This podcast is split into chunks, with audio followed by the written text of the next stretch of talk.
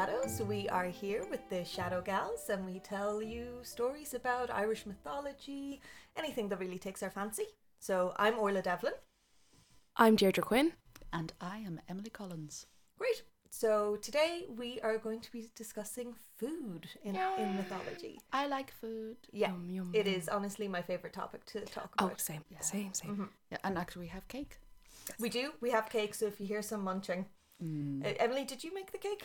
No, um, I walked Mimi down to Herbert Park, and there's a food market on every Sunday. Ah, So I got some lovely. freshly baked things. Ah, So it's there's really, really delicious. chocolate, One's got and like lemon. an Oreo in them. Yeah, it's like an Oreo brownie and a Bakewell tart, and then uh, actually the lemon cake was made by my mum. Ah, Ah, thanks, Emily's mum. Yeah, my mum is the best. Yeah.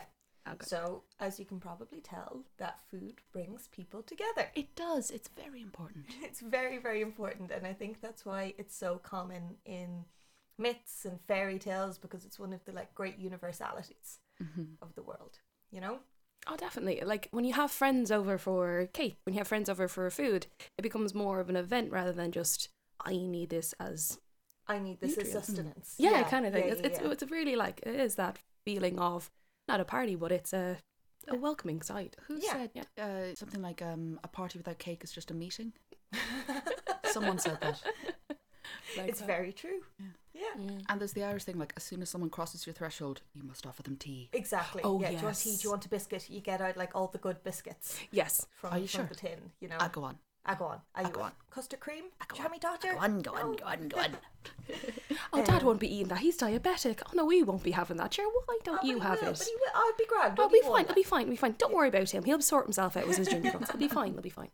Yeah. Um, there was a study done with prison officers, or like the the, you know that committee where like peop they pardon people Yeah. or whatever. the- Parole board? the parole board maybe that uh, they are more lenient to people after their lunch and they are the least lenient before their lunch Ah. Oh, so it's mad. like it really does affect your, your mood, mood. it Same does- with sentencing. Hmm? yeah exactly with your sentencing like if you get off on parole Yeah. or get pardoned Mm. or whatever like just hope that you have Someone before appoint- lunch. your appointment after lunch yeah, Oh, what if you bring a snack that you can offer them? Is that is that bribery? is that bribery who Mm. knows No. um or like i re- i actually only saw this like yesterday it was a guardian article or something that another study was done that like international negotiations actually go better if people are sharing a meal together Oh yeah. Ah. so like a family style you know like you have something in the middle of the table and everyone takes from the pot Yeah. and like that so yeah Yeah, because Yeah. you're, you're having to cooperate. exactly that. you know i think yeah it's just something so carnal in us Yeah. that uh it can't be ignored Yeah. you Oh, definitely. yeah Yeah. when you feel your hunger pangs answer them Well, you're probably talking to the girl who's probably got the worst hangry condition that there is. oh stop So the amount amount of times when I've run out the door and I didn't have breakfast and I've had to meet up with say friends or whoever it is, I get the moodiest, moodiest if I don't get my if I get my food. The way I try to describe it to people is that I'm just one giant baby. If I don't get enough sleep, if I don't get enough food, okay, you will have hell to pay when you get to meet that Deirdre. yeah, yeah, yeah. Ah, well, you should treat yourself like a small child. Make sure you're fed. Make sure you get enough sleep. Make sure you're occupied. Mhm. Exactly. have something to cuddle you know? Exactly. Do Yeah. colouring It's always in. good. It's always Yeah. Yeah. so what stories are we telling today gals Oh yeah, stories. I I was looking at stories involving food and eating, and just going through my sort of list of stories I have. And like okay, cannibalism, cannibalism, cannibalism, cannibalism, implied cannibalism. Uh, and then I half remembered an Irish story about food and the importance of hospitality. oh yeah It's one Deirdre might know, so hopefully uh, when I get things wrong, you can tide me over. But it involves everyone's favourite god, the Dagda. Dagda Oh, the Dagda. Yeah. So those of you who have uh, um, missed us mentioned talking about the Dagda before, we should do a full episode on the Dagda. we should Oh, because it's just great.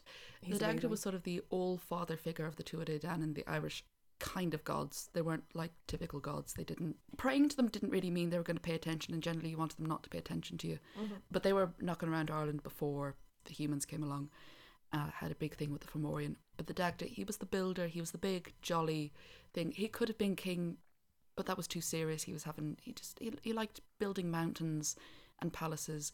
and having fun, and he loved food. Mm-hmm. In fact, one of his great treasures was the cauldron of plenty, that no matter how many people sat down to eat from it, they would all leave full. So he liked his food. And while the Danann were having their big battle with the Fomorian, there was a, a sort of a little truce going on while they got things organised. And the Fomorian decided they were going to try to humiliate the Dagda. And if you can do that, that's quite a feat because he's a guy who doesn't really care about uh, public appearance. And he, he had a motto like he cannot do what is not right, which basically means as soon as he does something, it becomes right. Ah, yes. Yeah, he's a I bit like of a- that little lo- Yeah, he's a bit of a loophole character. Mhm. But they invite the Dagda to a feast. And their plan is they're going to show him such great hospitality that they're going to look brilliant. But he's not going to be able to eat all his food. And hospitality, it went both ways. You had to be a good host, but you had to be a good guest. And part of being a good guest was eating all that was put in front of you. You have to clean your plate. Something Irish mammies have Yeah, I'm continued just to getting Oh, yes. I'm just getting absolute flashbacks. Indeed. So the Fomorian invite the Dagda, and they have decided they're going to make porridge. To Dagda's please, he loves porridge, and they they dig this huge trench that they're using to cook the porridge, and they cook it, and it's mountains of porridge. But the Dagda is just eating and eating and eating, and he's thrilled because he loves porridge and he loves food, and he's eating and eating, and they are running out of porridge, so they start just throwing whole oxen in to try to fill it up to make more food, but the Dagda just keeps eating and eating and eating, and he's having a great time. He's getting fed, he's having a conversation, he's singing a few songs, and the Fomorian are going, This isn't working. He's going to eat us out of house and home. So eventually they said, Okay, meal's over. And the Dagda rises up, going, Grand, thanks, lads. Had a great time. And his belly is so swollen that as he walks, it's practically dragging along the ground. Uh, there's descriptions like his tunic is riding up all over the place, but he's happy. He's fed. Yeah. Things are going well. Going for a nap. I know he, he could. So he's he's wandering home, thinking, "Yeah, I'll have a nap. I'll play the music of sleep. That'll be nice." Uh, but as he walks home, he bumps into a very very pretty lady, who is either a fairy woman or a Fomorian princess. And the Dagda likes the best things in life. And this woman, even though he's got this huge swollen woman, thinks, ah, he's, he seems like a bit of all right. And uh, so they, they get chatting and they decide it's a lovely night. Let's uh, let's enjoy the, pleasures of moon life. is high in the sky. The sparkle isn't in the stars or in their eyes. Dagda's got that big Yeah. belly energy. Yeah, this is this is how the, this is how the Dagda rolls. And anyway, they uh they, they lie down to get you know started on things. But the problem is his stomach is so full of porridge. It's um she she can't get close enough to the uh, yeah to the important bits, and His heart. his heart. Yes, that's what she just wants to get close to his heart. There's But there's also too a much description she's leaving out as well for good reason. And um, anyway, she gets fed up with this, so basically starts to jump on his stomach like like a trampoline, bouncing castle, bouncing, bouncing, bouncing, bouncing, bouncing, and eventually, the force of her jumping on his stomach removes the problem.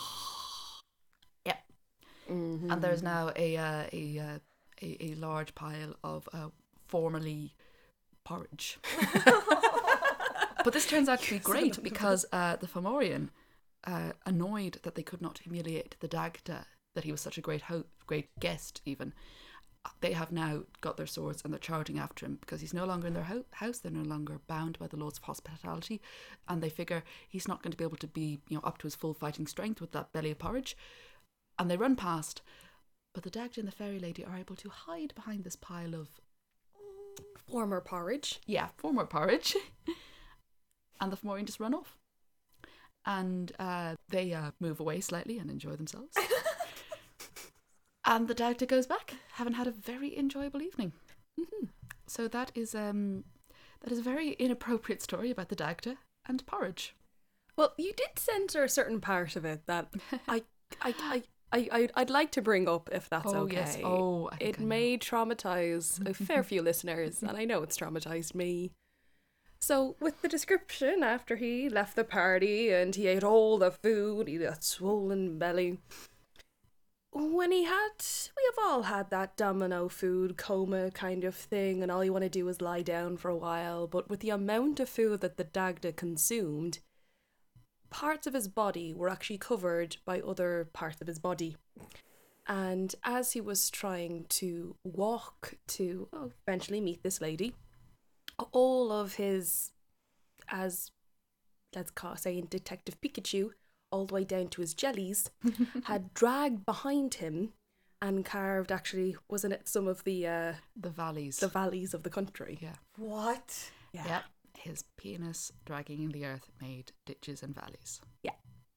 Now, sometimes uh, they Yeah. say that it was his staff because the Dagda um, had this magical staff that, you know, if you hit you with one end, will kill you, hit you with the other, will bring you back to life.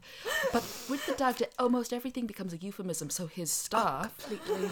Yeah, Mm. completely. Uh, the, uh, since we're talking about genitals, there, there is another bit in that story where Oh, we've just opened the floodgates. It's it's easy like a Sunday Yeah. morning on all levels. It's fine. it's, um, 11 o'clock on a Sunday. I'm meant to be a mass. well, when when the lady is jumping up and down on him, um, it, it, it's not just the contents of his stomach that comes out, but he's uh, he, Other contents, con- ton- content, content. um, but um, his testicles fall out. what? The force of it coming out takes his testicles with it, and the Dagda, um, I'm just imagining like a cannonball go.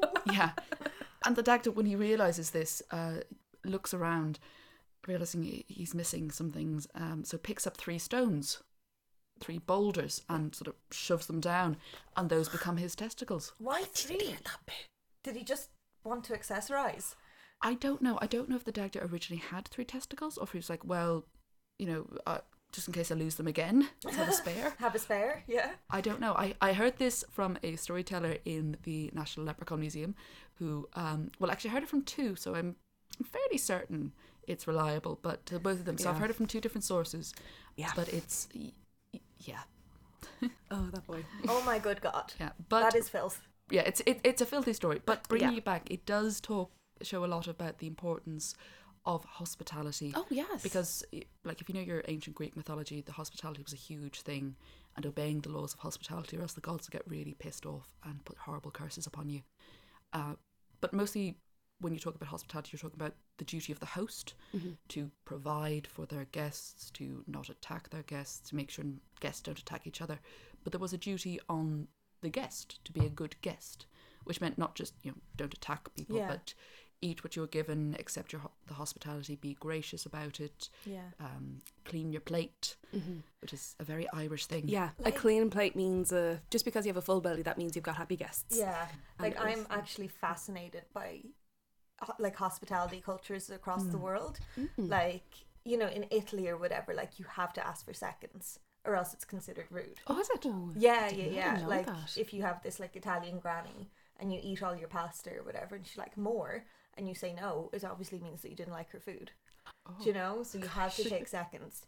And then in Japan, if you clean your plate, that's actually considered impolite Oh, because it means the chef didn't give you enough, Enough food. enough Oh, my food word. and you're still hungry. You know, isn't it just so Oh. fascinating really the is. psychology behind it? Like, Yeah. um, yeah, it's just yeah, it's really Love it's so that. entrenched. It's Yeah. so entrenched, and there's so many odd rules about it that like you would slip up oh if goodness, you yes. didn't know. You know? And when it comes to it as well, it's kind of like I, I didn't know about the the Italian grandmother rule of you must always ask for seconds. But I'd always it's always like I'm I'm sure on many other people's bucket lists to actually go and visit Japan and just to see what it's like Yeah. because they have so many different ways of approaching things than we do, Yeah. kind of thing. Uh, It's just fascinating. Yeah, and the, Yeah. it is tied around food as well. Yeah. Like like sushi culture is just Yeah, food is. Yeah. you know, or the tea culture. Yes. well. Yeah, yeah, yeah. You That's know? um, I'm be- because I'm a big Lyons girl. I do like my Lyons tea.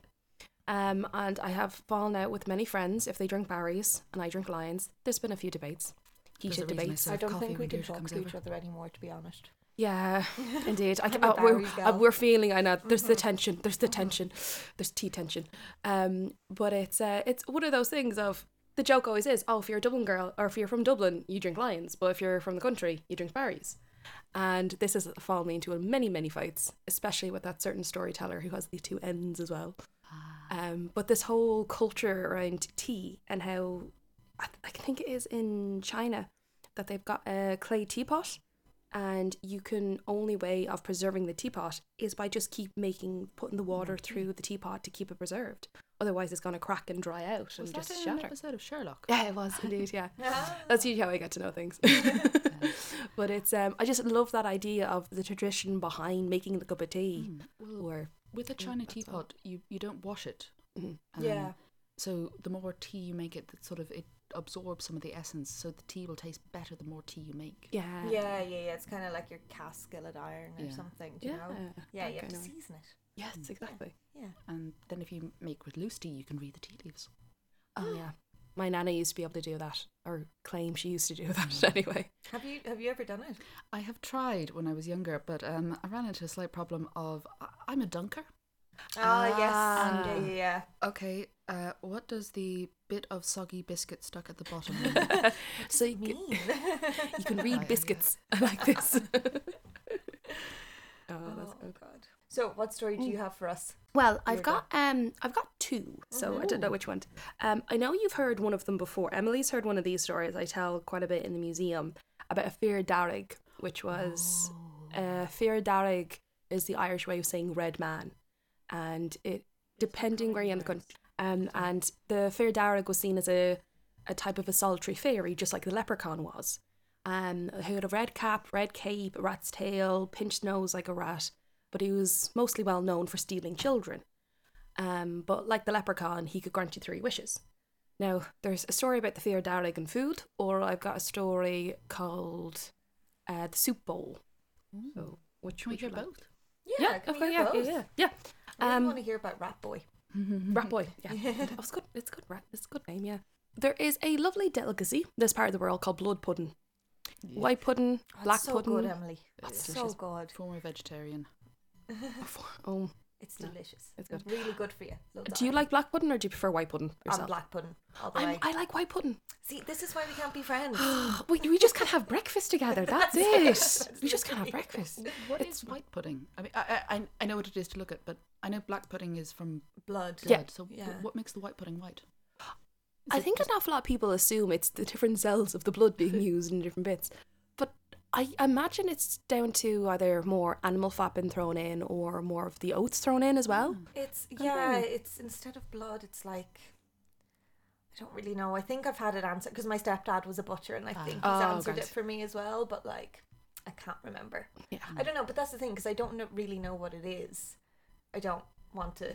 But that's that's what I always find really it. interesting. It's kind of like we we really like enjoy these like the food themselves, but if you even investigate how what the procedure that goes into making it, Oh yeah. like the idea is like because blood pudding is another kind of sausage meat kind of thing. You don't want to know how they make the sausages. yeah, yeah. You You're, really don't. it'll put you off sausages for life, Yeah, kind yeah, of thing. yeah. But what I'm always interested about, especially when you read up stories about um, Irish customs when it comes to milk and buttermilk, they literally use every single part of the food that they can. yeah. It doesn't matter if the bread's gone stale for the last two weeks, you still chuck it out and let, either let the cattle have it or give it as an offering to the fairies. Or like the the French make uh, French toast. yeah, exactly that Yeah, as well. Yeah, you know. Yeah, and I, I find that the remnants of whatever is used in the for the sausage meat that they put into and just leave it over for the blood pudding, because it's made in a very similar way.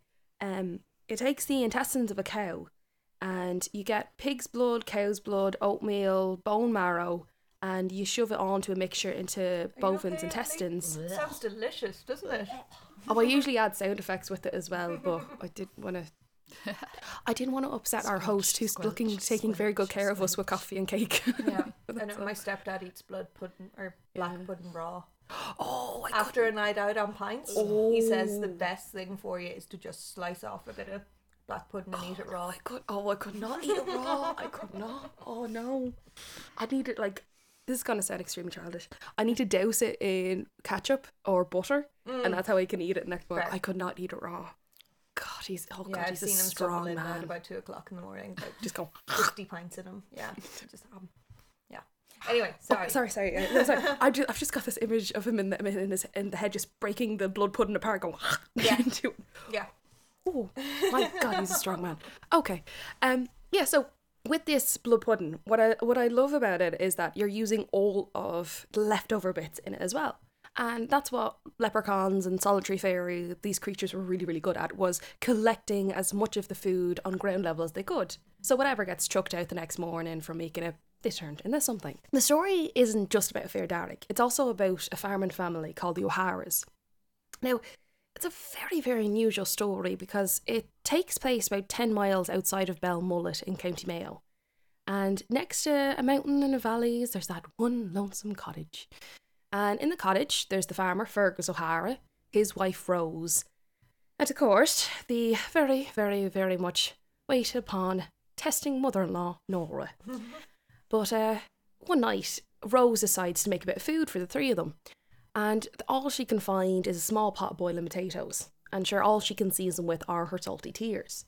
She cries out, Look, are we ever going to have a time together when we can just be ourselves? Month in and month out, we literally only make pennies.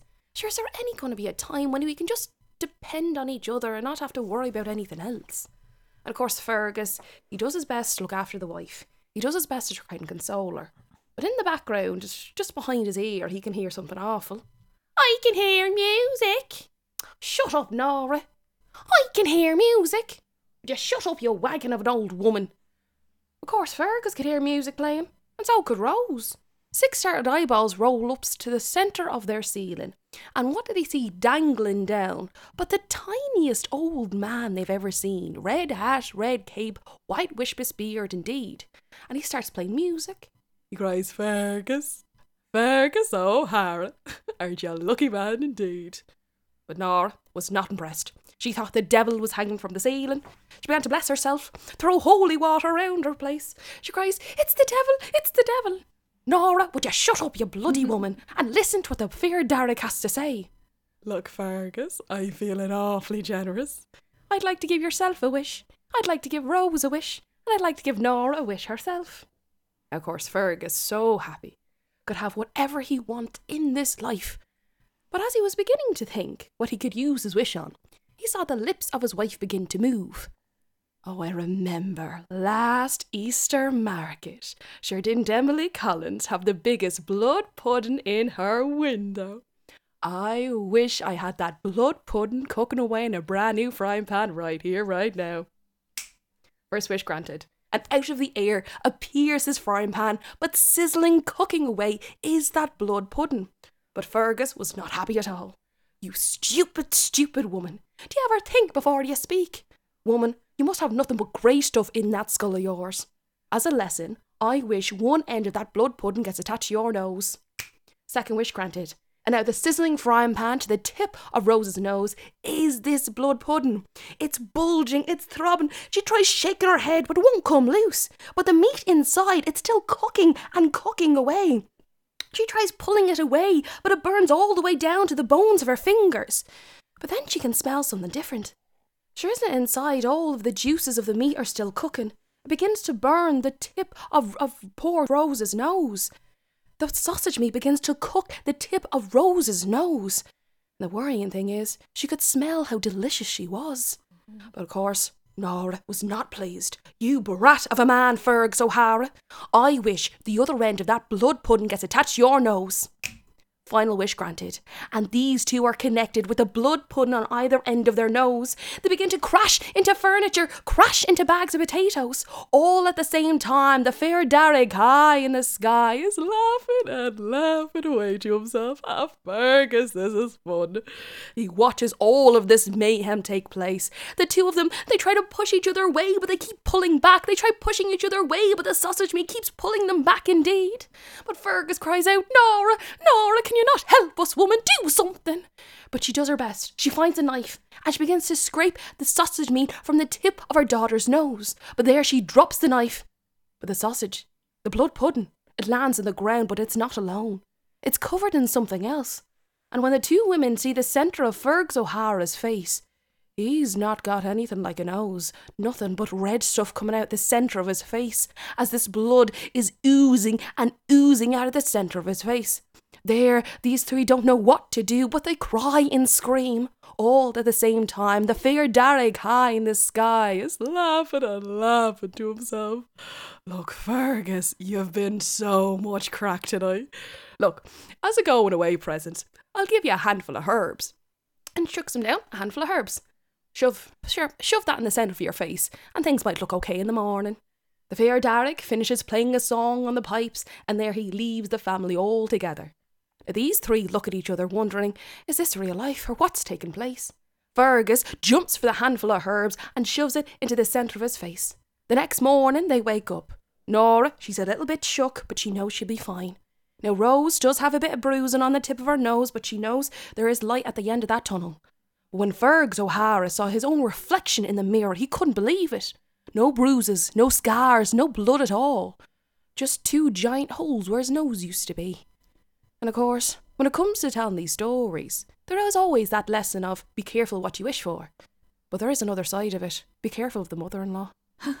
yeah. So that's that's one of that's, it's a story I tell um on as you probably can tell on, on the regular. But I love it to bits because it's just full of mayhem. Yeah. And you can use what I really love about Irish stories is that not only is food and hosting hospitality something that's a part of our culture, I also love the weird way we use food as well, uh, because it's used in the most improper kind of ways as well.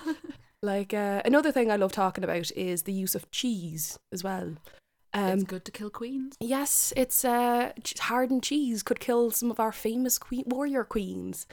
or if you ever hear of a creature called Dullahan, the Dullahan was the headless horseman, and it was said if the Dullahan ever, now you can correct me if I'm wrong here, um, would say your name, then you know you're being the wrong. You be the one who's next on the hit list. In his hand, he would have what either is described as a turnip or a hairy, very hard ball of cheese with lines that go through it.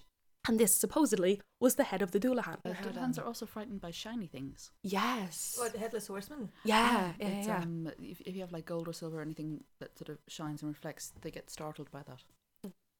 Which I But, right, so what if you pick up the Banshee's comb oh, and then scare off the If you Dullahan pick with up the it? scared of the Dullahan, you've got rid of the Dullahan, but now the Banshee's But then you gonna have come the back. Banshee and yeah, uh, you know?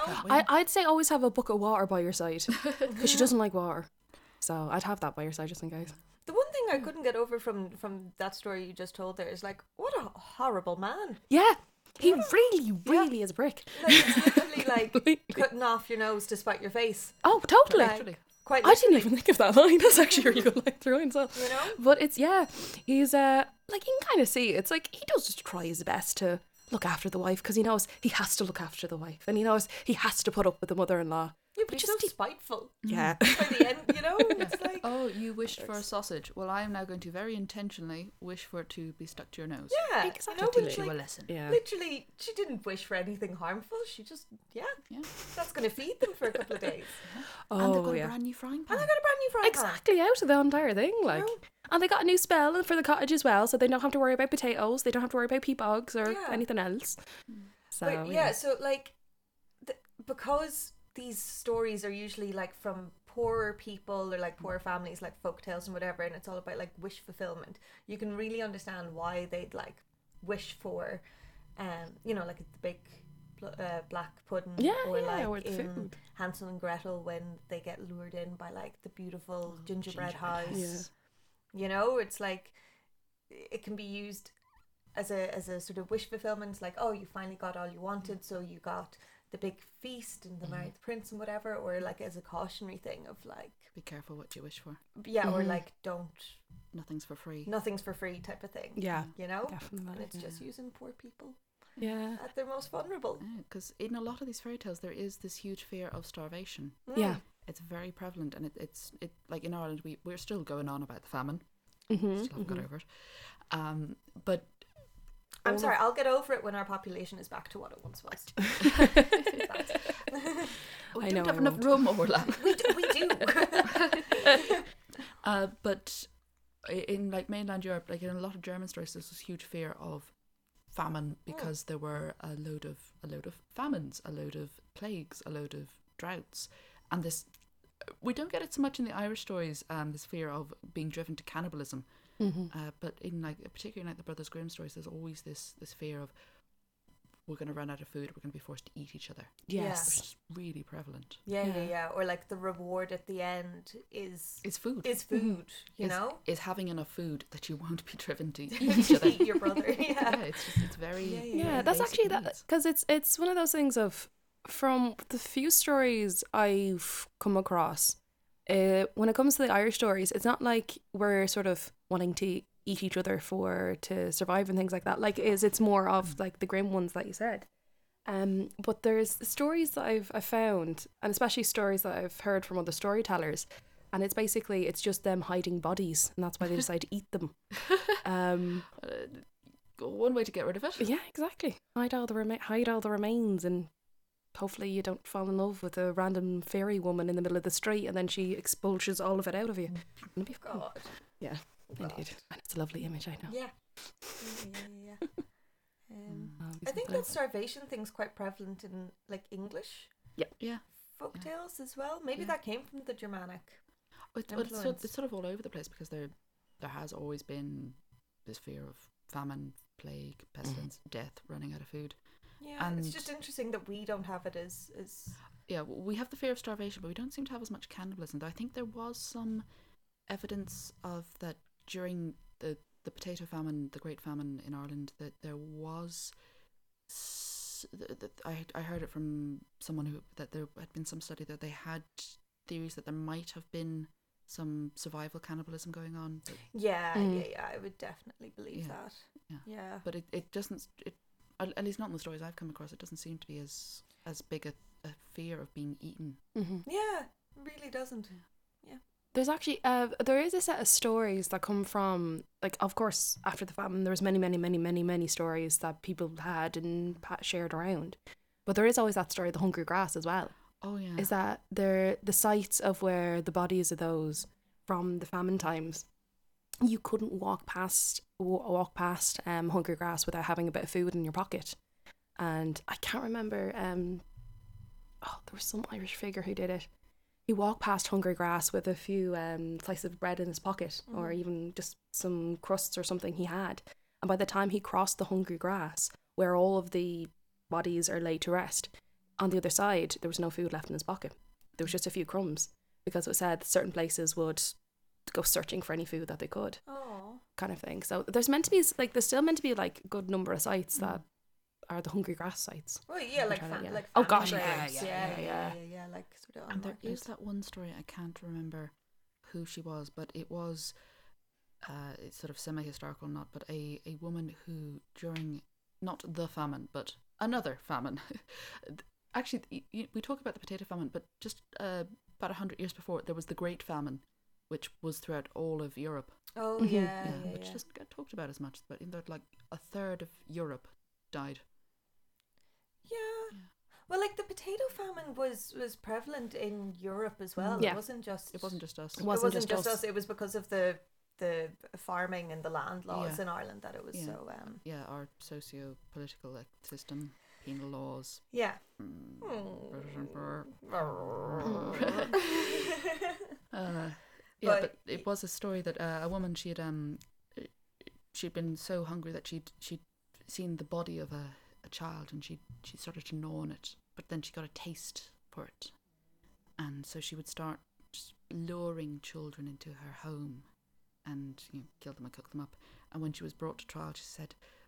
When they asked her, why were you doing this? There was plenty of food. Other places, why did you kill these children? She's like, if you have ever tasted the flesh of a boy, oh, it is sweeter than butter and cream, more juicy than pork or beef. There is nothing in this world as delicious as the flesh of a young boy. Ah. Yeah, just because I have to introduce cannibalism somehow. Somehow. Thanks, Emily. No, I love that. I like that. it's in one of the books. Ask Mark; he'll know about it. Oh, okay. It's, it's an Irish one, is Yeah. it? Mental. Oh, that's insane. Yeah. But the, the fact that you have so a clear description of what human boy flesh tastes Mm. like. Not not older men, not girls. Just No, no, no, young just, yeah, boys, human yeah. boys. Yeah, th- I don't think humans would be very tasty. I th- I'd say I'd have I've had this conversation with one of the storytellers in work because we were we were killing a bit of time in the gift shop. There was no one around for a while. We were thinking, oh yeah, who'd be kind like who would be like the We nicest? to came up with a list actually in Wait, work. what, of Yeah. who you'd eat No, first? in, in work, like in if, work, like, who would you eat? on That's one of our yeah. if on one of our field trips we like ended up in like stranded in the Andes, who would you eat first? I'm sorry, but you go. Where do you guys go for your field trips? Uh, like Kerry. Mullingar, Kerry. No, we we we went up to what was it? We went up to Sligo to see Sligo. the Oh yeah, cairn because there's for nothing Queen Sligo, Maeve. like. But then, but then all of a sudden, like you could turn a be corner and then you could just land in the middle of the, the like the waters next to Belbulbin. You know, just Yeah, don't know. yeah, that's it. You'll be stranded up Bel Bul- Be- Ben Bulbin, and you. This is coming from a Dublin girl, okay? I don't know how to get around the country. Um, but yeah, we were joking about this in work, and I was kind of like, because we have some people who do swimming, myself, I do a bit of kickboxing, and then other people, they're just big into the marathon running as well. I'd be like, I like to sit. yeah, okay. But you should So you've got a nice marble. But you saying? should taste Emily's cooking. if there's a little bit of crackling in there, do beware, it could be young boys flesh as well. For that as Oh well. God. Okay, let's get off the cannibalism topic. okay. Actually, one story I was curious if it's got been mentioned on the podcast yet or not is the brewing of the eggshells. No, actually, we haven't. Yeah, that one. It's um, it's a I, I can't remember if it's strictly Scottish or Irish. I, I think it's there's variants of it in like I heard a Cornish variant. And Oh, it, it it seems to be a common changeling motif. that kind of way as well. Um, we there's a version of the changeling story. So from the first episode of this podcast, you got to hear the girls, the Shadow Gals, talk about uh, what a changeling was and the fear of the changeling and the fear of the other coming into your home. And there was many many ways of finding out if your unruly child was actually a changeling. And there's this very quick story of uh, a woman goes to a wise woman and says, "Look, my child can't stop crying. My child can't stop eating food. I'm literally torn to shreds here with feeding this child. Is this a human child or is this something else?" And she says, "Okay, always unruly, always crying, always asking more food. You might have one of the other kind with you, but I tell you this: go home tonight." Make sure that the child can see you cooking a pot of um, eggs. But what you must do first is crack all the egg yolks and throw it onto the ground, only boiling the eggshells. And so they're intrigued by this. So she goes home that night, puts the child quite close to the stove, begins to cracking all of these eggs on the floor to make sure that this creature, child, changeling, whatever it is, can see that there's this waste of food being done. Throw the egg yolks, throw the egg whites, all sorts onto the ground, but only in the boiling pot. Season it, bit of salt, and only eggshells. And then after, like, say a dozen of these eggs go through, the child stands up. It's like, of my 540 years on this planet, I've never seen such a waste of food in all my life. and then, of course, with the child speaking like that, knew it was one of the older fairy folk yeah. and was changeling. So then, of course, there was procedures that went on to get rid of the changeling. Um, but it's a uh, it's a really really fun story because everybody likes to do a changeling voice that bit different Yeah, as yeah, well.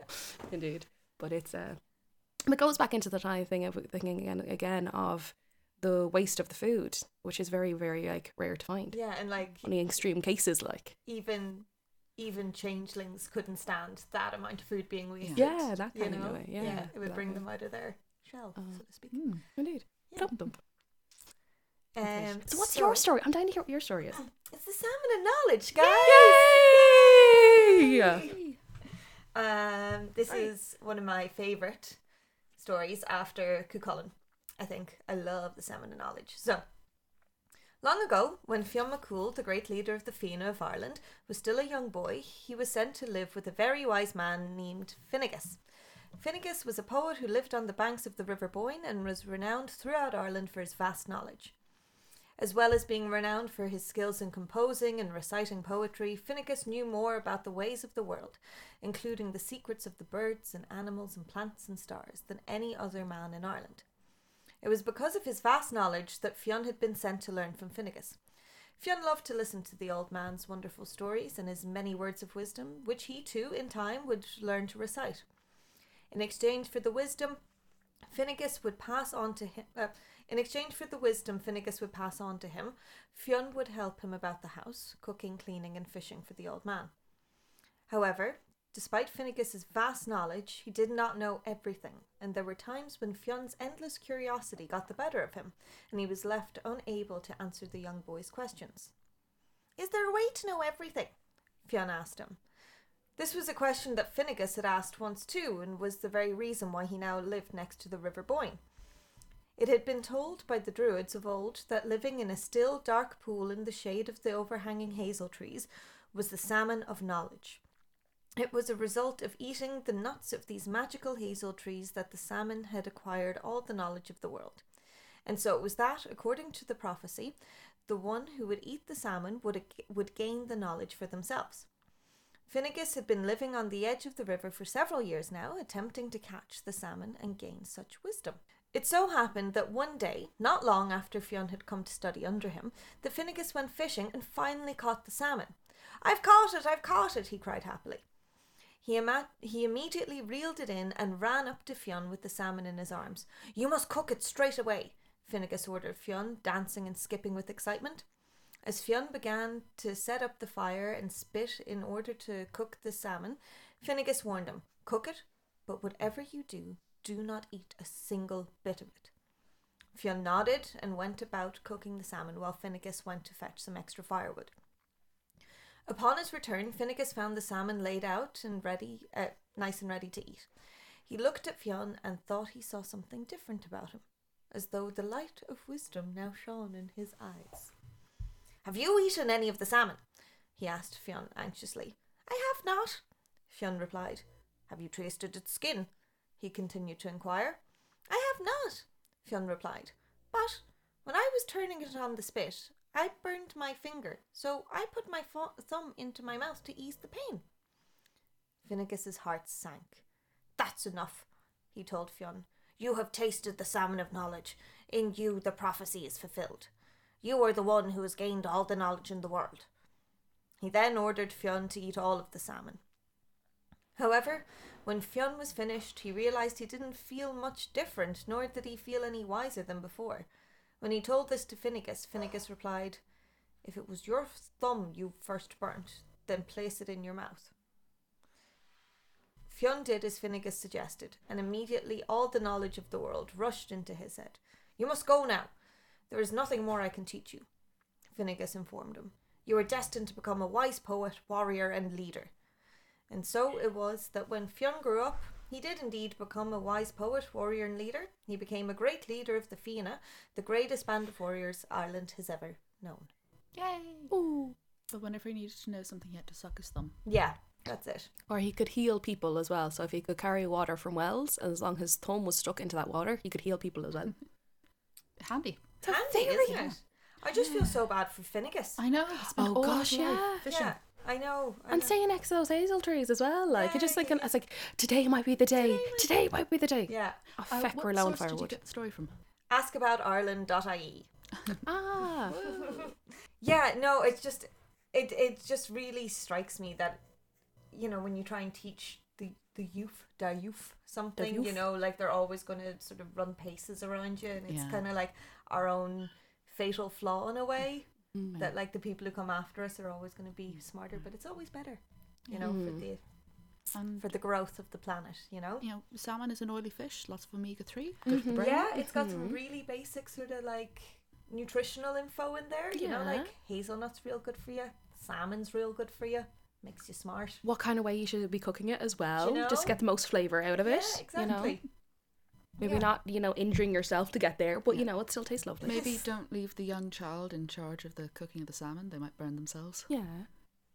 How old was he in that story again? Was it Young. seven? He was young. He was about seven, I think. Ah, Sorry, I'm eating lemon drizzle cake. okay. Well, I was eating a brownie while you were telling the story. I do want to try your mum's lemon cake. though. Yeah, I always feel real bad for Finnegas, but yeah. whatevs. I suppose he took it stoically. As any good stoic would. Yeah. Uh, oh, you can cook salmon in a dishwasher. What? What? I've been told this. If you wrap it in tinfoil and put it in a dishwasher, you can poach it. Uh, I, I I don't know if you can also wash dishes while doing this, but I've been told you can. Um, if you have like, if you're cooking like a whole, a whole salmon because they're they're quite big fish, Mhm. and you don't have a dish big enough, you can use a dishwasher. Surely don't put any like detergent. Yeah, or I, I, I anything. think you're not meant to, and I think you're meant to like wrap it tightly in tinfoil or something. But uh, yeah, if anyone's ever tried cooking salmon in a dishwasher, please let us know. So I suppose it would it be like sous vide cooking? Maybe, yeah. Yeah, you know, yeah, like poaching or sous vide or something. I know, I've just I haven't done it, but I've been told. I don't really like salmon. Right, extra bonus episode for our Patreon members. We're going to read tea leaves and cook salmon. In No, we're not. Yeah. Emily, Can we? Can, no, no, no. Read tea biscuits. Read tea. We're, we're gonna read salmon and poach dishwashers. Read salmon and poached tea. We do have a Patreon though. we do have We do, we nice do. segue into that. Yeah, and uh, like we, we've got rewards. We put up like little. Um, you can sometimes hear one of the stories a bit early. You can, uh, if you become a certain patron, we'll send you postcards. yeah, Yeah, And- lads and girls and everybody in between. One of the also the tiers as well is that Emily will personally carve out a silhouette from one of the shadow puppet from shadow puppet hear me um from the shadow from the t- uh, sh- tales of the shadows um shadow puppetry performances as well so seriously like have a go there handmade everything and Yeah. um yeah. If you, we've if seen you, the postcards and they're really really special Yeah, uh, And to our patrons, thank you so much for So yes much. thank you yes yeah, thank we you really, really appreciate really it. do, And if do. you like what we do, uh, if you like our podcast and you have a few euro or dollars or whatever spare at the end of the month, show throw them our way. yeah Really, really appreciate it. And uh, if you don't, that's grand. Um, Just enjoy the show. enjoy the show, and if you could give us a a rating, a review, a subscribe, whatever the Mm-hmm. Yeah. whatever the thing is on the app you're listening to, that'll be great. Yeah, Yeah. exactly. And get in contact with us. We, we, we Yeah. like to hear from you. yes we got a great um, l- uh, message on Facebook this week from one of our lovely listeners. Oh, yes, Did about you see it? Um, I saw the one. I- can't remember her name, but she sent a message about she'd uh, very much enjoyed the gender non-conforming and about the Wizard of Oz, Yeah, which yeah, I didn't know. I haven't read the Wizard of Oz books. My my knowledge of the Wizard of Oz is mostly confined to Judy Garland and Wicked, Mm-hmm. but that there is a character who is essentially a trans character. They're Yeah. they're raised as one gender and then um, come into Come who they truly are, yeah. which is different to how they were raised. Yeah, yeah, yeah. Yeah, which, and that was a lovely message. Thank you for sending It was that. a really, really lovely message, really informative. Uh, so if you know anything about food yourself Yeah. or Yeah. anything that we spoke about at all, please do get in contact. We love, love reading your messages. And we re- we really really do want to hear from you because it's what makes this podcast so great is that this is a group of friends recounting stories that we love telling. So the only way for us to get to know more is to get you get to know you guys better and become better friends as well. So do if we've got the podcast to join, there's we've got the Instagrams, we've got the Facebooks and all. Emily, do you Um, want to take us away? Oh why don't- yes, why don't you do indeed. it? Oh God, but I don't know. um, I honestly don't know. It's something like Tale Shadows, Tales Yeah, from the Shadows. on our podcast is called Silence from the Shadows. Our theatre group is called Tales from the Shadows. This has got confusing. So on Twitter we are at Tales Shadows. On Instagram and Facebook we are at Tales from the Shadows. Our email address is talesfromtheshadows at gmail.com. Uh, There's a link in the description thing. yeah, exactly. And the It's so cookbook is also being still in process as well. Yeah, yeah, Yes. yeah, yeah. Um, great. Thank Yeah. you so much. We've been the Shadow Gals. Uh, I've been Orla Devlin. I've been Deirdre Quinn. I've been Emily and the dog has been Mimi. Thank you so much, Mimi, for all your contributions today. Yes, and we she really snored appreciate it. surprisingly little. So we will see you next time. Very very soon. Bye.